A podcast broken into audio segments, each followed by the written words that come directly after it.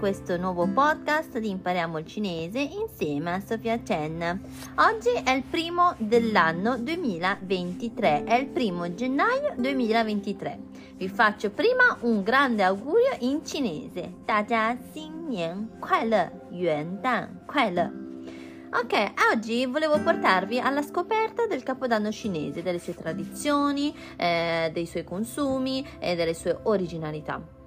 Allora, il Capodanno cinese 2023 inizierà domenica 22 gennaio. Inizia l'anno del coniglio, ovvero Tu Zi Nian.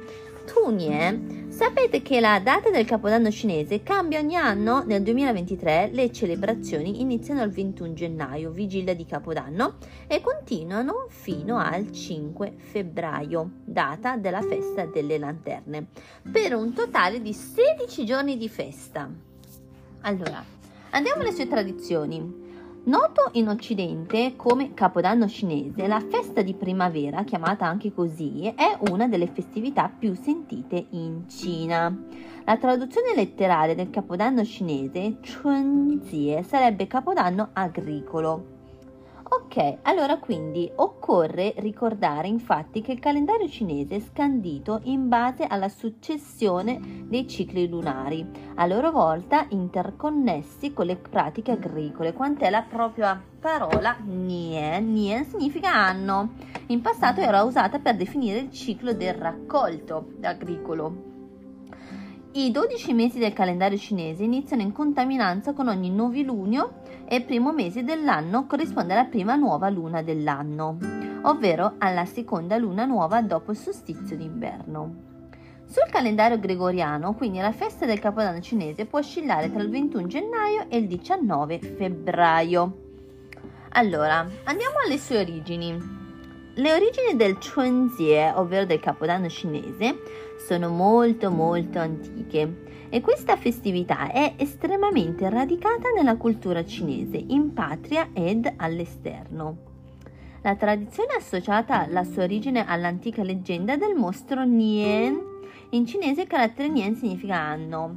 Infatti questo essere lasciava la sua tana ogni 12 mesi per predare qualsiasi essere vivente.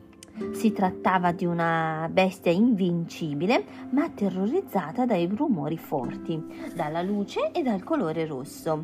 I festoni con i quali si addobbano le case e i fuochi d'artificio non sono altro che un modo per tenere lontano il feroce Nian per un altro anno.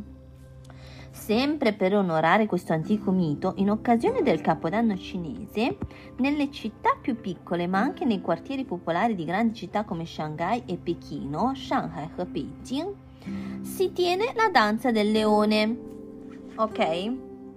Quindi, durante la cerimonia la gente batte pentole, piatti e fa esplodere petardi per spaventare il mostro, rappresentato da un grande manichino delle sembianze vagamente feline, che viene portato per le strade e fatto danzare in mezzo alla gente.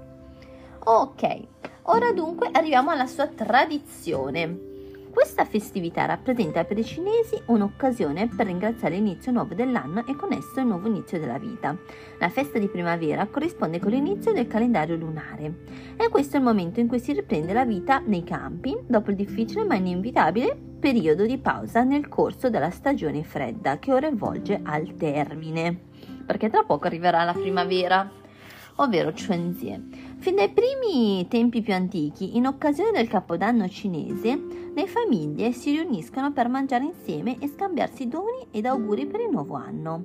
Alle porte delle case vengono appese festoni rossi con scritte benaugurali di buona fortuna e di successo e prosperità, e vengono infatti esplosi fuochi d'artificio e petardi. Allora, al giorno d'oggi invece come si festeggia il Capodanno cinese? Lo volete sapere? Allora, la festività si protragono per 15 giorni fino a concludersi con la suggestiva festa delle lanterne. Tuttavia la Repubblica Popolare Cinese considera come festività ufficiali in cui si sospendono tutte le attività lavorative, soltanto i primi 3 giorni dell'anno. Infatti è tradizione per allontanare la cattiva sorte e prosperizzare un nuovo inizio per l'anno in arrivo.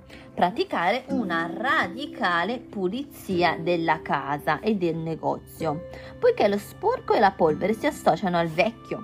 La pulizia delle abitazioni rappresenta simbolicamente un rinnovamento e una preparazione ad accogliere nuova fortuna e prosperità, che andrà preservata evitando di spolverare e pulire nei giorni immediatamente successivi al Capodanno cinese. Quindi nei primi 3 giorni dell'anno non si può praticare nessun tipo di pulizia, si deve fare prima, anteprima, quindi posticipare e non anticipare, scusate.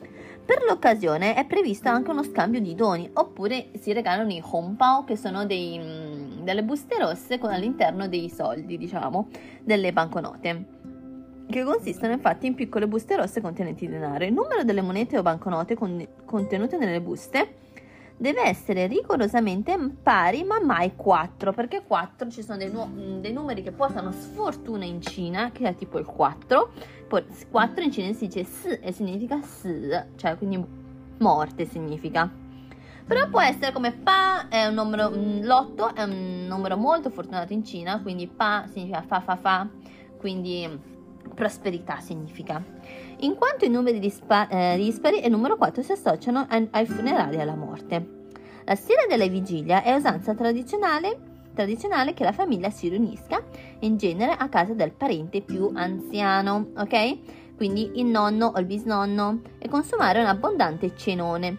La maggior parte delle pietanze è associata simbolicamente a prosperità e fortuna.